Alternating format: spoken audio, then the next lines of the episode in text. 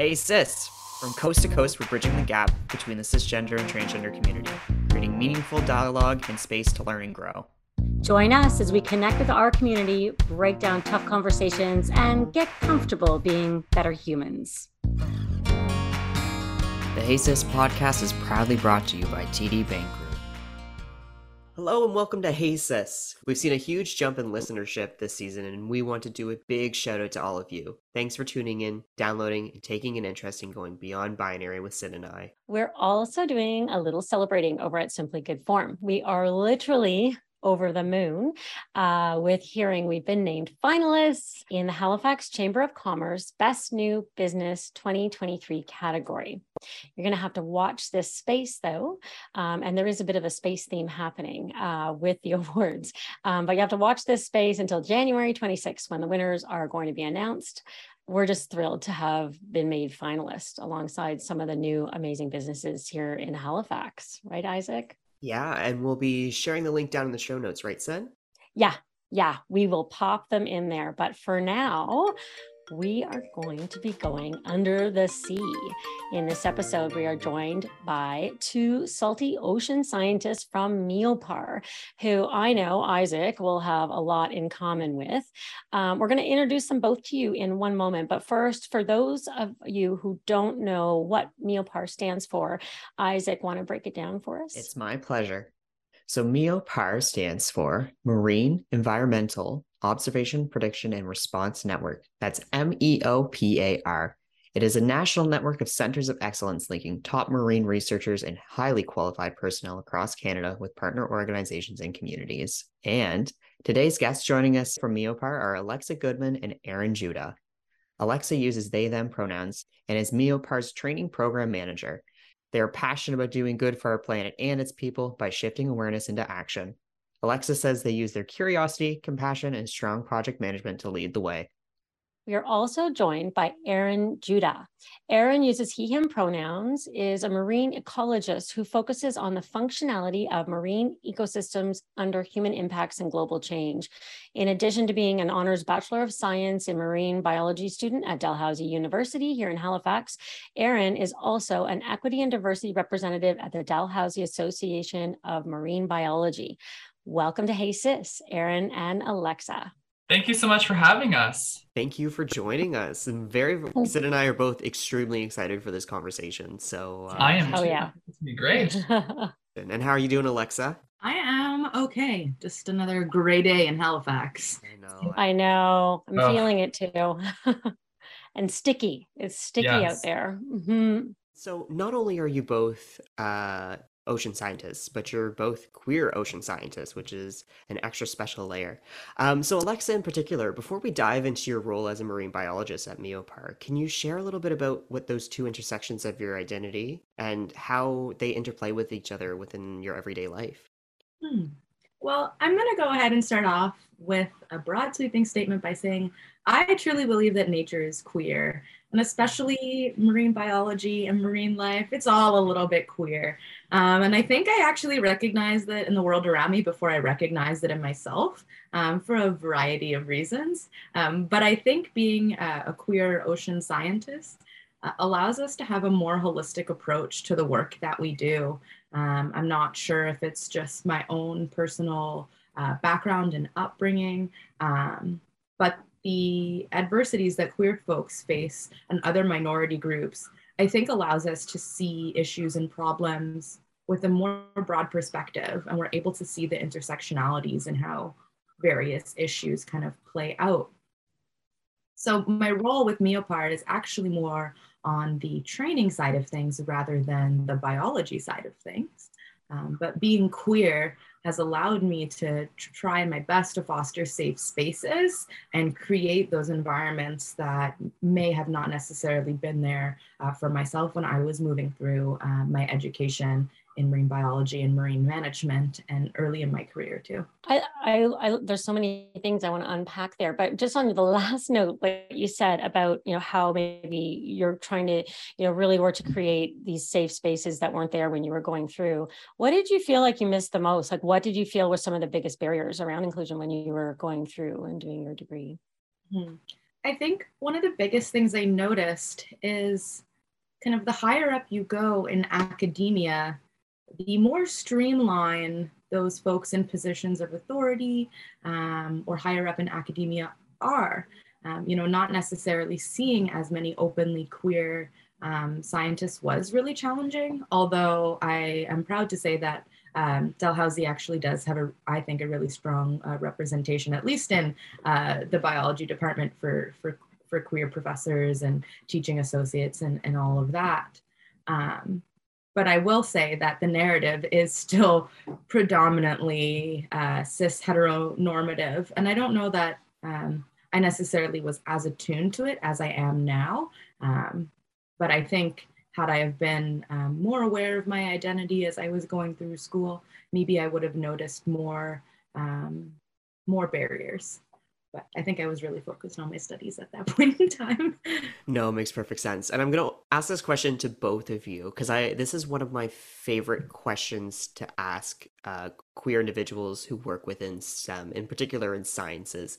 But do you find there's a lot of folks within well within their careers, usually of older generations, that with a science background, it, it's more difficult uh, to be queer or LGBTQ or at least have that understanding because they have the stereotypical like biology perspective on things or do you find that that's really re- being reshaped in in modern day? I guess I can take a first stab at this. I'm still kind of going through the whole process of, you know, undergraduate and everything and I've been able to interact with a lot of different professors and I feel like it is changing. I feel like professors now have a lot more of an understanding of gender and of the biological associations of gender. So it is getting better. I will say, though, that they're also from, especially queer professors of an older generation, they're from a prior generation where things were not, you know, a lot of them speak about not having anybody else um, who are gender nonconforming or LGBTQ plus or any other um, identities along those lines. So they didn't have the role models and that community aspect that I think Alexa and I are um, maybe didn't have in the past, but we're starting to see now. Like I live in a household of four other queer marine biologists. So like it is, we have a much more of a network community now starting to grow. And I feel like they didn't have that opportunity.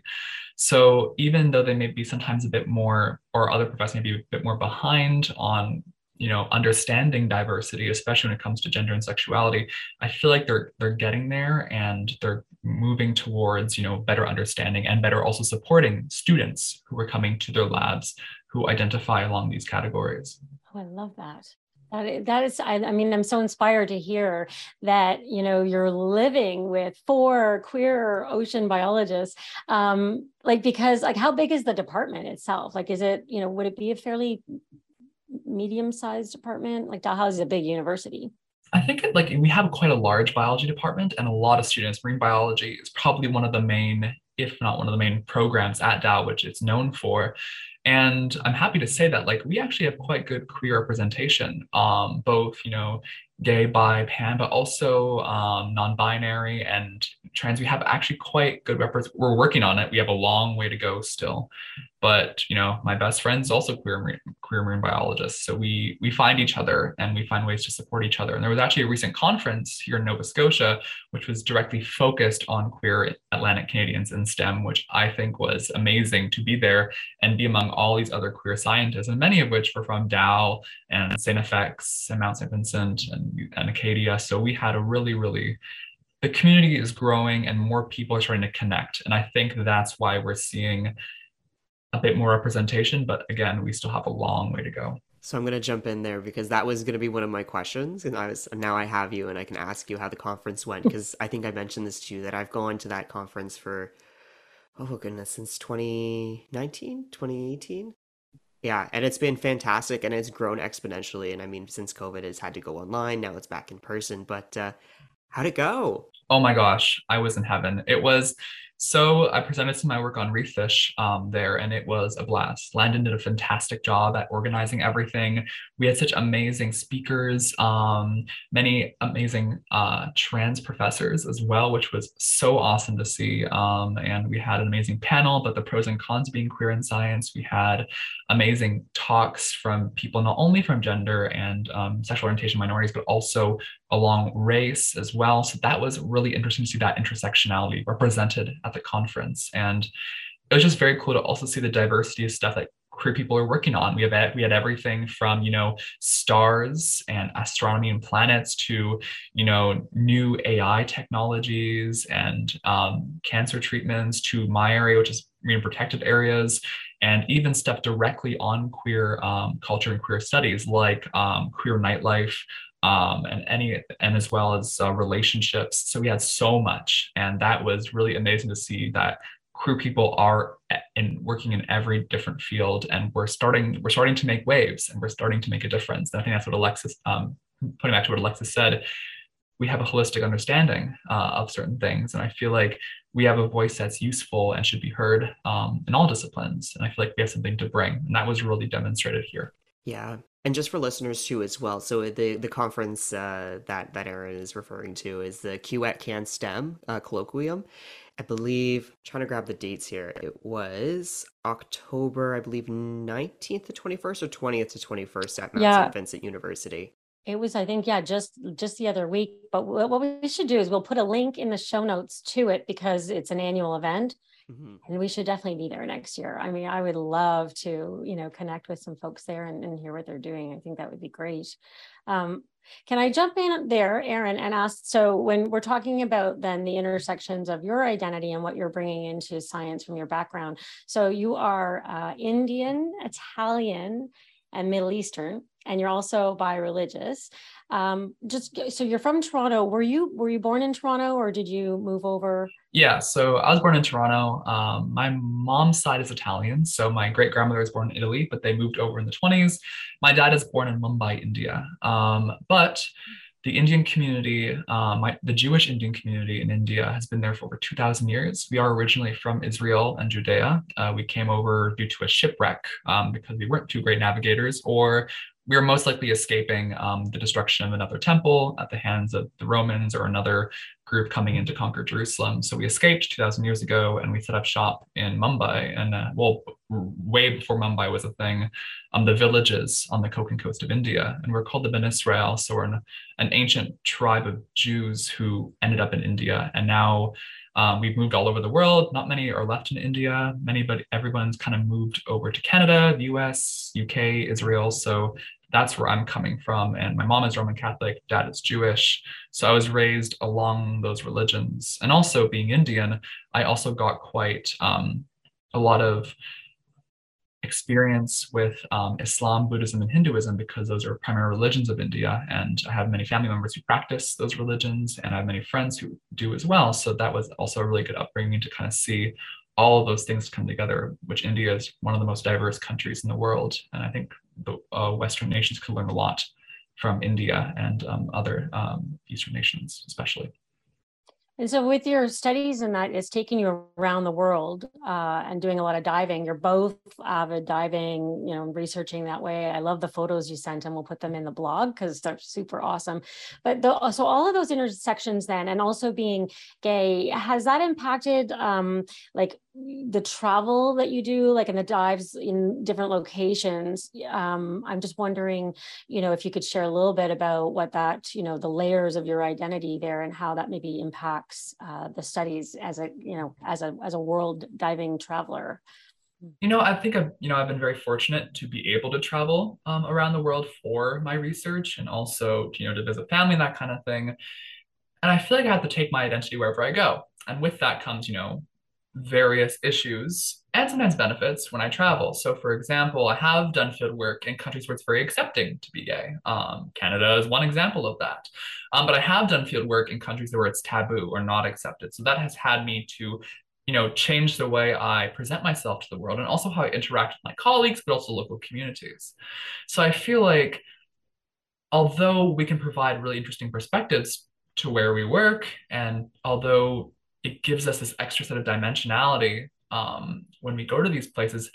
We also have to deal with that baggage and we also have to be very cognizant that our safety is you know at risk and we have to be careful. So i feel like that's so changing my way i present myself which you know is unfortunate but that's just kind of the way the world is at this time and hopefully it gets much better so it's a little bit yeah i mean obviously the the elements of the diversity are like the elevating piece and, and that you know brings so much more into everything that you do but it can be or under if i'm understanding you right like it can it can narrow and and be um, add to the layers of the challenge um the challenges around that you know those levels um yeah for sure. which many marginalized communities face. So if you have um I guess that's the whole essence of intersectionality, one marginalization and then another, and adding those on top just uh, compound the challenges or, or, you know, the layers of, of I guess trickiness, as Alexa said, I love that word.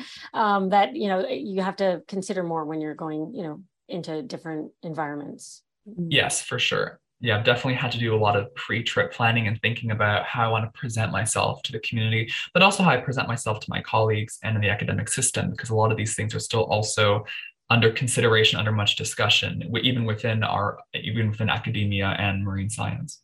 Hmm. And just even building off what Aaron is speaking to, you do almost have to be really careful what foot you put forward, depending on the situation that you're in um, I've noticed that since graduating from school, you know, various conference events, um, webinars aren't always as diverse as I would like to see. And it 100% changes how I move through the space um, i'm definitely you know still working on bringing my whole self to my work. Um, but you definitely face or and i hope this happens less and less but i have definitely faced discrimination based on uh, my gender identity and sexual orientation.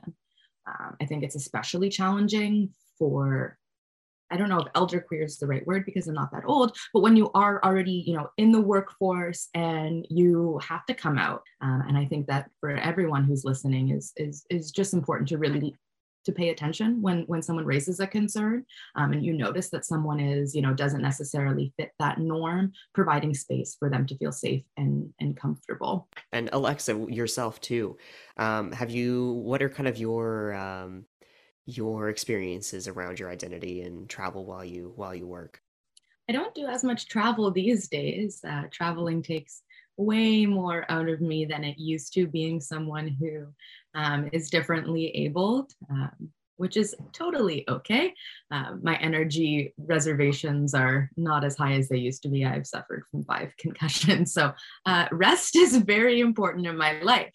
Um, and that's definitely a facet of my identity. I was also raised um, Jewish. My ancestors immigrated to Canada um, around uh, World War II, uh, being Jewish uh, and my family residing in Poland and parts of what is now Russia.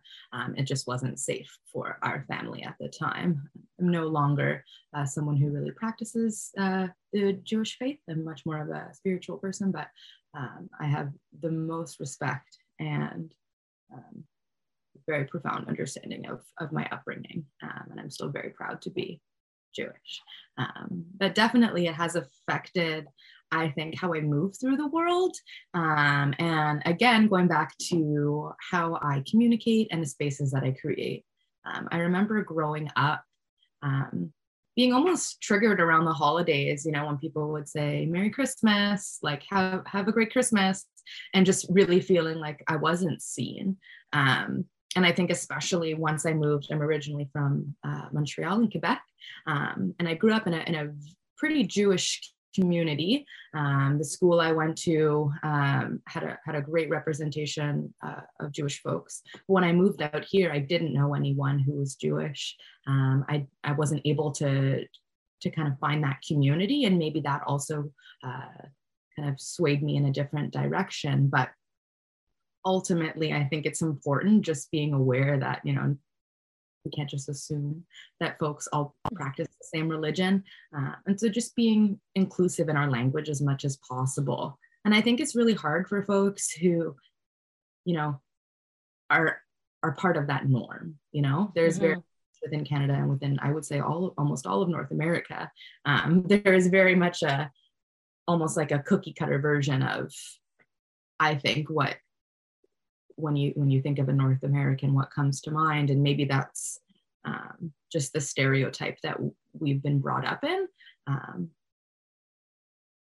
yeah. I i think you're right. I mean i think there's been you know like i think even for my like in growing up i grew up in a small town in in ontario it was a was a small town in brampton but it was very you know there wasn't a lot of diversity in my early childhood. And and it, that's what we're always you know trying to break it down for cisgender listeners and that why it's so important like you're saying around representation and that visibility um, and just pausing you know before you assume that you know we not everybody uh, celebrates christmas under you know the christian faith and, and that umbrella. And and maybe thinking about how you're going in how, how you're going into it can make it so much of a nicer interaction and experience for others by doing that right?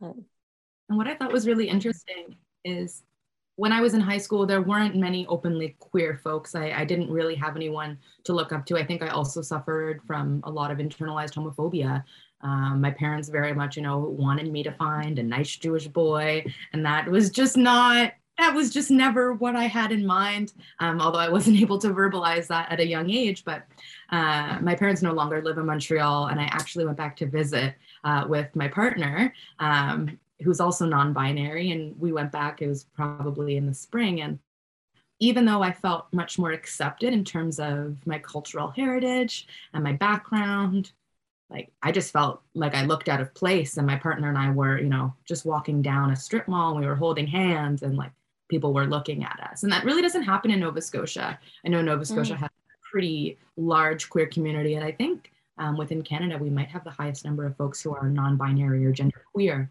So it was really interesting to kind of have those contrasting experiences where um, Montreal and Quebec in general have had, you know, massive amounts of immigration over the last few years.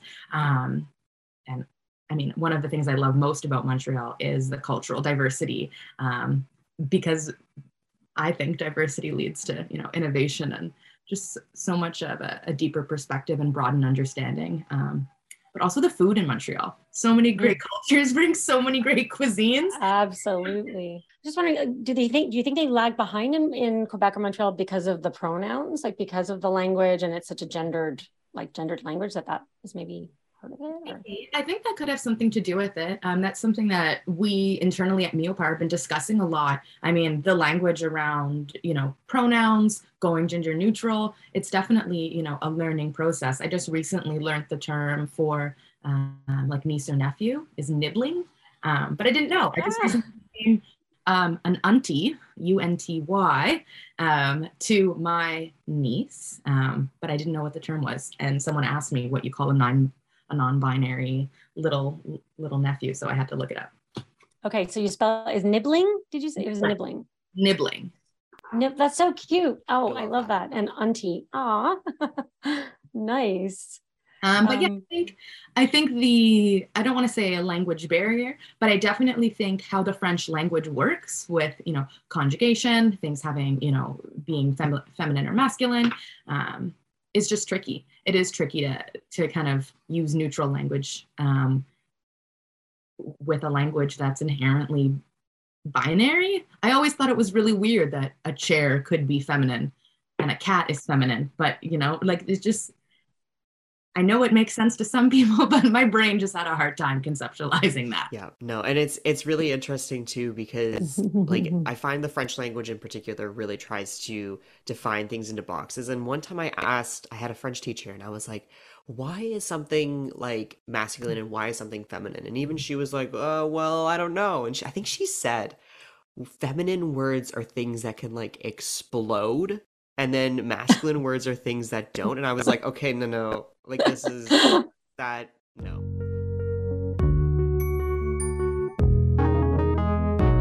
Hey Cis is all about connecting communities, and thanks to support from TD Bank Group, here is this episode's Connected Community Moment. Okay, listeners, we want to hear from you. Head over to our socials or click the link in the show notes to hop on over to Facebook or Instagram and help us build an ocean identity word cloud. What is an ocean identity, you ask? Well, we thought it would be fun as we're talking a lot about the intersections of identity in this episode um, to share one of our own identities. But here's the, the kicker is that it has to be an ocean related identity. So maybe you're a diver or a queer hyphen snorkeler or you could put in a Queensland hyphen beach hyphen lover. Um, if you hyphen your two words, it'll become one word in word cloud, which is my uh, what I'm saying there. So anyway, head over there and, uh, and let's build a word cloud this month that is uh, highlighting our amazing identities that are ocean based and uh, and get connected with some ocean themed fun. We always invite your feedback and thoughts, and you can email them to connect at heycis, that's C-I-S.com. Link is also in the show notes. This has been a Hey Cis and TD Bank Group Connected Communities moment because inclusion matters. Backing things up a little bit, because um, just out of pure curiosity, because Aaron, you mentioned, you know, there's certain places that you had to make that call and say, you know, I just I don't feel comfortable going. Um, but what have where have been some of the most interesting dive locations so far for you both? I guess for me, and on that a little bit, like there's definitely like thankfully my fieldwork has taken me to places that are usually pretty accepting. Um, when i referred to that i was referring to opportunities for graduate school where i've had to make decisions and not even applying because of that. But i have been in many uh, locations where being out and queer is not usually a good thing or it is very taboo. So um, in terms of so that is more i guess what i'm referring to on that stance in terms of best dive experiences, oh my gosh, South Africa. Uh, diving in the kelp forests was a fantastic experience. Um, South Africa is famous for its endemic shark species, meaning that there are sharks there that occur nowhere else um, in the world. They're only in that specific area of South Africa. And being able to dive with them and work with them um, for a long period of time was amazing because, you know, you don't see them anywhere. And it's a very Additionally, it's important for conservation in that, you know, if we lose them here, we lose them everywhere.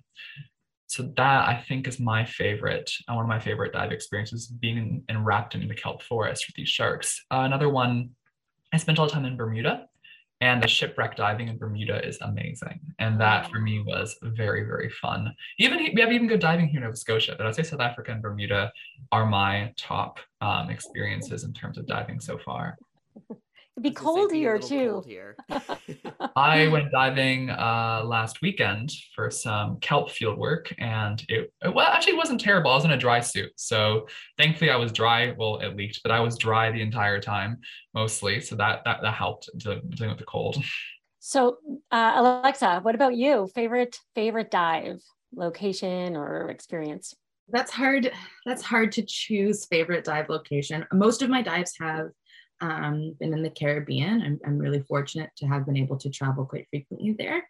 Um, but one of my favorite stories that I tell people probably too many times, um, this was uh, when I finished my master's tr- degree. I ended up going on a trip with my dad. Um, he's had a few bucket list trips, but he really wanted to go um, to Freeport to uh, visit Exuma Sound. Um, but anyways, we had really rough weather the first two days. Our dive trips got canceled, so our spirits were a little bit down. Um, but then we were finally able to get out the next day, and we were super stoked. And I usually um, dive with a GoPro, um, but for some reason, when I jumped in the water, the GoPro froze, and it was it froze emitting Bluetooth signal but it was on, it was emitting Bluetooth, but I couldn't record. Anyways, we're going about our business. We're diving on the reef. Um, and two folks jumped in the water. They're uh, dive masters, but they were kind of spearfishing, um, not with the group at a reef roughly 40 feet deeper. So they jumped in 10 minutes before us. And the whole dive, I kind of felt like something was watching me. I don't know if you've ever gotten that feeling, Aaron, where something just doesn't feel right. And we go about our go about our dive. We're kind of circling back along the reef, getting ready to go back to the boat. And um, I noticed a piece of fishing line that was caught up in a reef. And um, my master's research focused on ghost gear, uh, commonly called abandoned loss and discarded fishing gear. So I was right in my element and I, you know, flagged my dad and the dive master over and we were working together to remove this fishing line from, from the reef. And just as we're kind of balling it all up, and the dive master was shoving it into his uh, BCD, which is the uh, the vest that helps you control your buoyancy and attaches your air supply to it. Um, I kind of look back, and all of a sudden, there are six reef sharks circling us. And I've seen sharks on dives before, and I have no problem with them. But usually they're kind of just like cruising past you, they're doing their thing. But these sharks were hungry and they were, I was nervous. I kind of had a little bit of a like, oh no. Um, Are they big? Are they big or small? Like how? Reef sharks can get pretty big, but they're on the smaller side for sharks. Um, the largest one I think that we saw was maybe five or six feet, um, okay. which was like six of them. yeah, um, so my dad runs out of air and he is doing his ascent back to the surface. And at this point, I was going to wait down a little bit longer. And so I'm watching my dad go back to the boat as these sharks are circling us. I see my dad kind of getting closer, and I still have my GoPro. And I think that because it was stuck with the Bluetooth transmitter on, it was confusing the sharks. And I'm really bummed that it was off because one of them was making a beeline straight for me. And I kept my cool and I used the GoPro and I kind of just pushed the shark away and it kind of swam off and that was it. Um, anyways, after we surfaced, we realized that the sharks were hungry from the spear fishermen or this folk spearfishing uh, 40 feet below, and they were curious about the lionfish, which is an invasive species that they were um, that they were targeting. And obviously, they did not give up their lionfish. So then they came to us thinking that maybe we had food or that we were food. Um, but needless to say, everyone got back aboard the boat. We were all safe. Um, and that's a story I'll never forget. And I do still wish that my GoPro would have been working because that would have been super cool. And terrifying. Oh could you imagine? Oh. oh. my goodness. I'm sitting here no. like, oh, and I love learning about ocean animals, but oh my goodness, I have such like very irrational fear of like deep water, and I could not imagine. I couldn't. I, I'd be peeing myself. so amazing. Oh. Were you both, um, Aaron and Alexa? Were you both at Dal for all of your degrees, or did you go to other universities and and uh, and experience, you know, uh, inclusive or not inclusive environments in in other mm-hmm. particular mm-hmm. academic situations I, across Canada? Or? I did my undergraduate degree and master's degree at Dalhousie. So I did a, a, Bachelor of Science in Marine Biology and Sustainability, and then a Master's of Marine Management. Um, but my work has always been very focused, or at least my research was focused uh, very heavily on the commercial fishing industry. Um, so I spent a lot of time in uh, remote fishing communities across Atlantic Canada. Um, and those communities are definitely not as queer as others. Um, but even the types of conferences and events that I have been invited to facilitate panel discussions or, you know, sit on a panel. Um, one thing I've learned over time is that if I don't feel that, if I don't see the diversity that I'm, that I think is necessary, um, and I don't feel like I will be safe or be heard or be able to be myself sometimes it's it's okay to say no.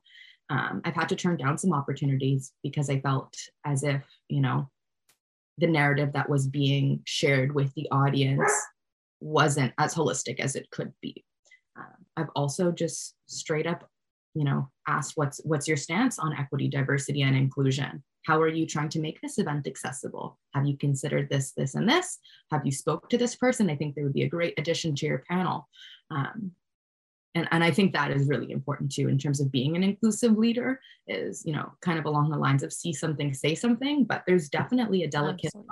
line of you know being able to provide that advice in a way that will you know protect yourself but also help everyone learn and grow absolutely aaron I can't agree more with all that you said, Alexa. Uh, those experiences are ones that in some cases I also share. I did my full degree at Dalhousie. I'm still in finishing up my undergrad, but I also did a, a, few visitations to other institutions in Bermuda. And also I was at an institution at Louisiana Universities Marine Consortium in deep South Louisiana. So New Orleans, hour to Houma, then even further south on the bayou. And LumCon is an extremely um, accepting and inclusive institution. But of course, being there and engaging with like being around the local community outside of the institution, that's when I, you know, had to be aware that I had to be careful in some cases. But overall, I've had pretty good experiences. I've definitely um, I feel like what you mentioned about saying no to opportunities I feel like, like that's so important. You don't want to be in a place that doesn't support equity and diversity. And I'm thankful that many of the opportunities that I've had, um, both at LumCon, and places are supportive. I also feel like there's a bit of pressure for young queer scientists in terms of, you know, you want to make a place in your career and you want to get opportunities. And for queer scientists and also people of color to say no to a, a possibly an amazing opportunity, um, I feel like also pressures a lot of people to hide themselves to try and pass by so they can get that opportunity to also compete with other students who may not have these same um, the same oppressive structures that don't permit their actually retention in um, academia or in STEM. So I feel like that's also important to realize is I'm guessing a lot of queer and BIPOC students and other other minorities have had to actively say yes to opportunities to try and further themselves if they aren't in a place, especially those power dynamics, if they aren't in a place to say no, and that concerns me. Uh, I'm just going to say it's concerning because folks end up putting themselves in situations where you know they're continually facing microaggressions and it is affecting them, you know, their well-being, um, and it's unfortunate. And I think I hope that this trend is changing, but I think a lot of diverse folks, whether that be in terms of you know, race, gender orientation, sexual orientation, end up leaving the ocean sector and STEM in mm. terms of actual employment. Um, because it, it is very hard to, um, for lack of better words, get ahead as you know someone who doesn't fit the norm in this industry. And I do think it is changing, um, but there are definitely still struggles. And what Aaron said, you know, when you when you turn down an opportunity sometimes it does leave a sour taste in folks' mouth and you know what it's it might not necessarily be anything directly about you know that organization or that other you know whatever the situation be but uh, definitely a fine line sometimes and uh, an added pressure that comes along with uh, being queer. Well, when you take on an, an, event or an opportunity too, you, you want to be able to experience it fully and not have to be educating everybody when you're there as well, right? You just want to be there, and and um, I think that's probably hard as well if they you know it's put back on you to also say okay well this is you know this is what a safe space looks like it you know it can take away from actual being present in the moment yeah and i know as a queer person myself i you know have seen multiple times folks be I wouldn't say the word belittle, but at least dismiss to some degree for declining an offer because that individual is like, oh, well, I'm, you know, coming to you as a marginalized community. You should just be taking any offer that you can get. Like, you should be proud that people are seeing your work and acknowledging the work that you've done. But the individual, the queer or marginalized person needs to then look at themselves and be like, is this actually worth my time is this worth my safety is it worth my security is there's so many factors at play that you know non-marginalized individuals don't think about and don't have to think about because they haven't had to think about it. Um, and I find that comes up so much more in academia than any other spaces because we're just trained to just be like, take every opportunity you can get and then run with it. But that can't always be the case, especially for, you know, BIPOC and queer and disabled people. I feel like now that I'm, you know, applying to graduate schools, um, every supervisor I've talked to, I've actively asked the question like, where do you stand on equity and diversity? Do your lab meetings talk about equity and diversity? What is the student community like? How are your relationships with local indigenous communities? Like, these are questions that I have to actively ask and be like, where do you stand? Where does the department stand? If I talk about my work in equity and diversity, how does that fare for my application? How do people react? How will your admissions process? And because in some cases, a lot of universities, people who admit, and sometimes the professors who are deciding things are very cis het old white men, you know, and that is very unfortunate. So I think it's become part of my interview process for professors and future supervisors in you know where do you even stand and where, where does your lab stand and are you discussing these things I was just wondering, Aaron, if, and I know Alex, you want to jump in there too, but have you ever had like uh, when you ask those questions, like have you ever ha- had a, a negative response or, or perhaps a tonal change in the conversation? No, surprisingly, it seems that like I have always been met with, and and I would talk to the supervisor. I'd always also back these up with the grad students as well. Like, where does the department stand? Where does the supervisor stand? And from what I've seen from everybody, it's actually quite amazing. Um, of course, that everyone prefaces that we have a long way to go. These these are some you know systemic issues that still need to be solved, and these are some things to be concerned about and things we're working on.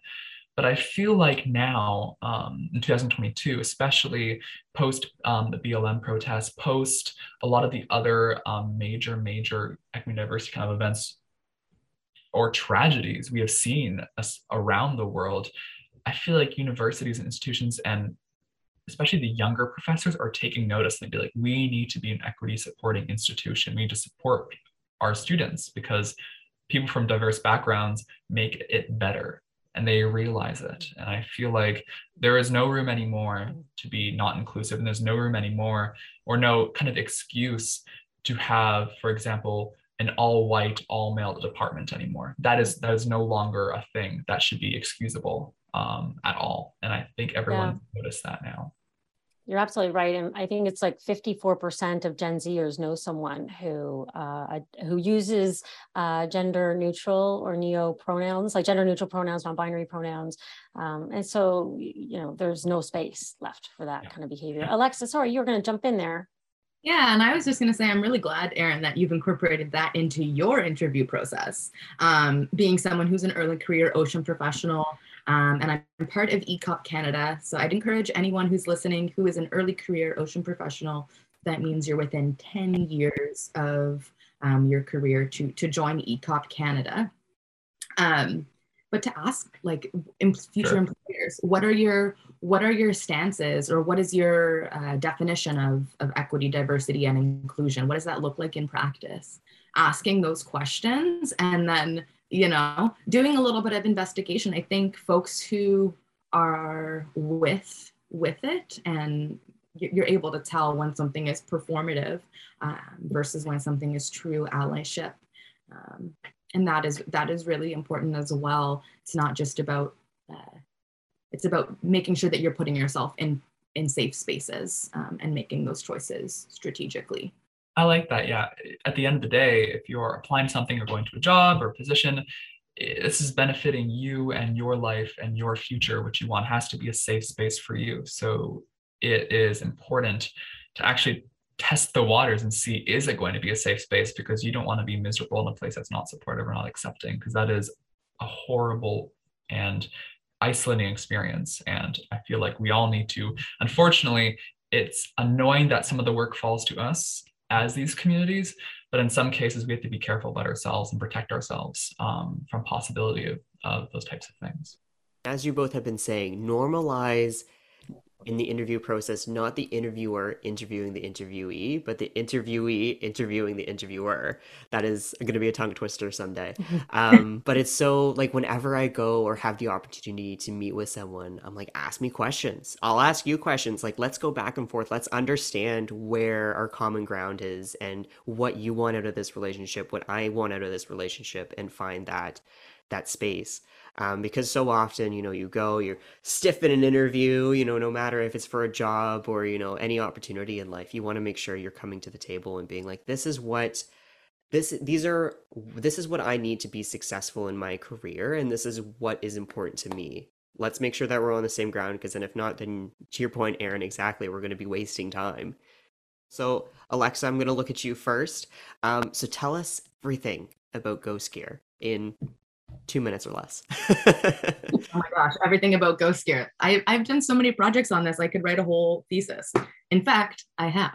Um, Ghost Gear, abandoned, lost, and discarded fishing gear, um, sometimes called end of life fishing gear, which is a little bit different. So, first, um, it's called Ghost Gear because after the gear is lost, abandoned, or otherwise discarded and ends up in the ocean, it could keep fishing like a ghost.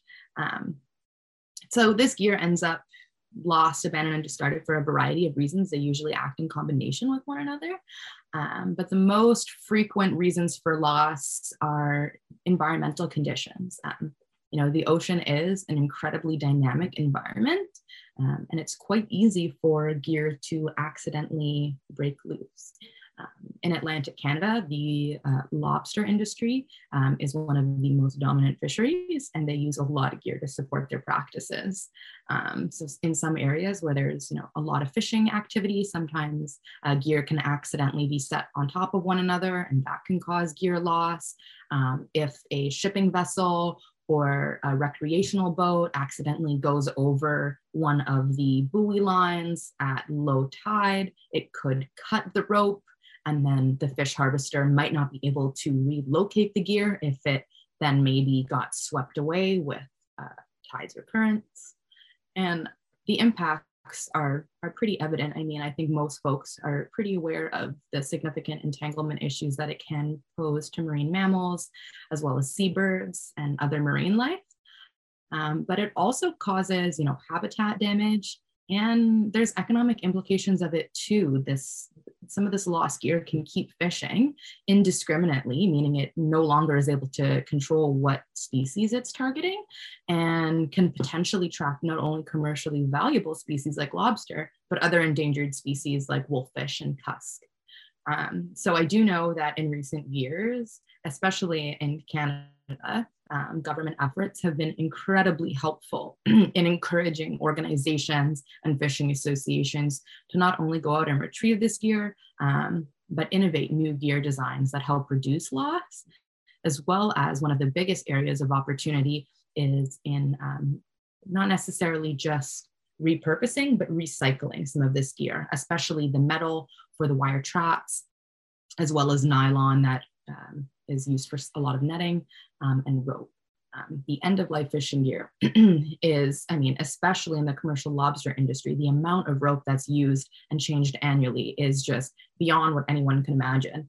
Um, there's a picture that I have in mind that maybe I'll send you after of a fisherman on a massive pile of rope out in Shelburne, Nova Scotia. And at first, you can't even tell that there's someone in the pile of rope because it's that large. Um, and soon, rope will no longer be accepted in landfills. So we really need a solution. And there are a few companies that are up and coming in terms of being able to recycle that uh, fishing rope. So um, that's everything about ghost gear in a nutshell. We have uh, we have a few minutes left um, for this episode, um, and Woodfalls was something we wanted to ask about. Yeah, on Woodfalls, this pro- these projects are led by an amazing and very very diverse team in Louisiana. From when I I got to volunteer and assist on these projects, both in Louisiana and in the Gulf of Mexico on a research cruise, um, led by the McClain Deep Sea Lab, um, and a really diverse, amazing team uh, from all over the place. Uh, so it's a really really great group, and I was lucky to be with them in 2018 and then in 2020. Woodfalls basically uh, tree falls somewhere in the forest, flows down the river, ends up in the ocean somehow, sinks down to the bottom. The deep sea is incredibly you know, nutrient poor in terms of the food that's available. So when anything sinks down to the deep ocean, it's a feast for everything because everyone wants food, everyone needs food, and most of the food that comes to the deep sea is from the from above. Things sinking down. There are things that produce food, obviously, in the deep sea. There are places where you know you have chemosynthesis so instead of photosynthesis from the light you have chemicals producing energy um, animals that harness the chemicals to produce energy and food for other organisms. But woodfalls are kind of the thing that falls from the surface and wood hits the bottom and there's a whole community of organisms like wood boring bivalves so clams that exist totally just to feed and live in the wood. There are crabs that can digest cellulose. There are species that actively are adapted to eat wood and other plant matter like kelp on the ocean floor. So these ecosystems are weird pulses of energy that come down and it's all this carbon and nutrient availability. So many species on the deep ocean floor have adapted to feed on falling wood. And that is some of the stuff that the amazing people at LumCon and um, all over some of the other, other institutions are looking at. And I myself, I'm now doing some deep sea research that uses some other woodfall data, um, which I'm really excited to get back into. That's cool. So that would be like a, then a lot like where there's the river systems flowing out to the ocean. So that's where you were speaking about being in the bayou and that in New Orleans. So in terms of the rivers, like our work in the Gulf of Mexico, um, as I was volunteering with them and assisting with them, of course, the Gulf of Mexico receives major river output from the Mississippi, right? So we have a lot of plant matter coming from there. So we have a lot of woodfalls there too. So that is really important. We get deep sea woodfalls. We also have shallow water woodfalls and we still have so much to learn about how wood actually, there are organisms at the bottom of the ocean, 2,000 meters down that feed on wood. And there's a lot to learn from that. That's super, Super cool. You too, like your sciencey mind. So Thank you so Lee. much. Yes. Thank you so much for having me. I really appreciate this. Fantastic. I do want to plug that MEOPAR's annual network meeting is coming up towards the end of November. Um, so there are lots of sessions that I think will really uh, speak to uh, folks in the STEM realm. Um, but we're also hosting a workshop with Simply Good Forum um, on beyond the binary bias. So I'm really looking forward to that and encourage anyone listening to tune in. You can find more info at meopar.ca. Um, but I just want to appreciate uh, you taking your time out of your day today, uh, Alexa, to uh, to join us, and you too as well, Aaron. And uh, we will definitely have you both on together again in uh, in the next coming months. Yeah, Thank you. for- That's all the time we have today, folks. Thank you for joining us for another episode of Hey Cis. The conversation doesn't have to stop here, though. If you would like to get in touch with us to ask us a question or share your story on a future episode, you can email us at connect at simplygoodform.com or visit us on our website at www.heycis.com.